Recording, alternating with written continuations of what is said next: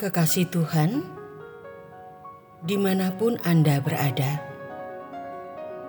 kita jumpa lagi dalam Kencan Dengan Tuhan, edisi Jumat 15 Desember 2023. Dalam Kencan kita kali ini, kita akan merenungkan bacaan dari Roma bab 15 ayat 1. Kita yang kuat wajib menanggung kelemahan orang yang tidak kuat, dan jangan kita mencari kesenangan kita sendiri.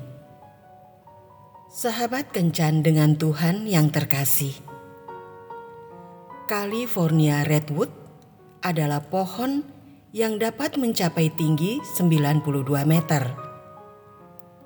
Pernah terjadi di mana salah satu pohon ini tumbang dan menutup jalan raya. Tidak ada cara untuk memindahkan pohon ini oleh karena ukuran besarnya yang menakjubkan. Akhirnya orang-orang terpaksa melubangi pohon ini dan membuat terowongan.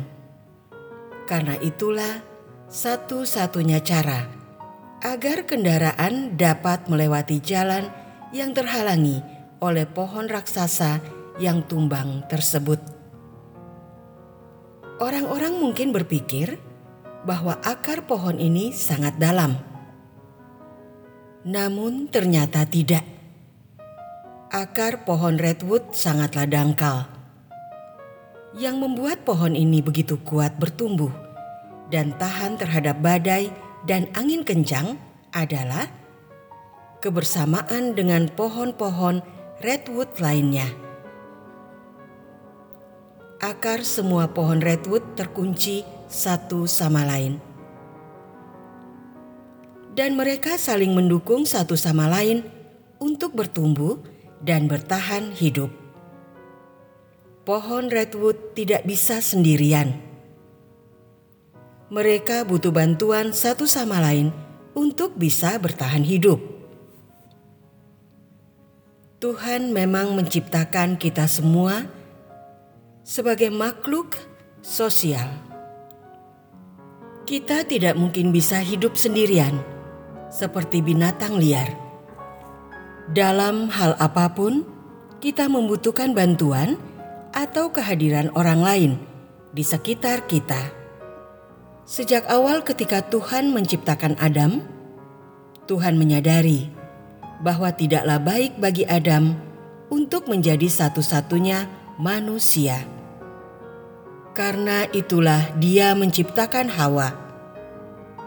Hal ini bukan berarti manusia hanya membutuhkan pasangan hidup saja, melainkan juga manusia membutuhkan sesama manusia secara umum.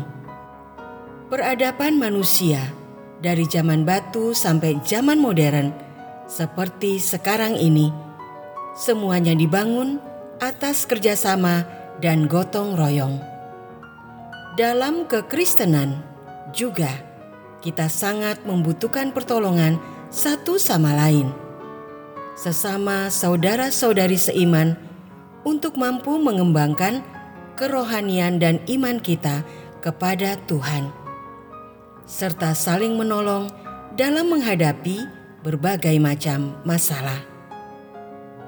Dengan terjalinnya kebersamaan antara pengikut Yesus, maka kekristenan akan kuat, sehingga dapat menjalankan misi Tuhan dengan baik, yaitu untuk keselamatan umat manusia. Tuhan Yesus memberkati. Marilah kita berdoa.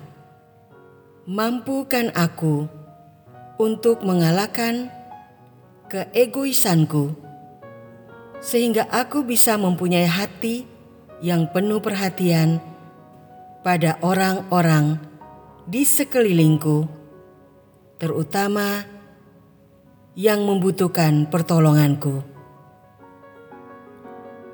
Amin.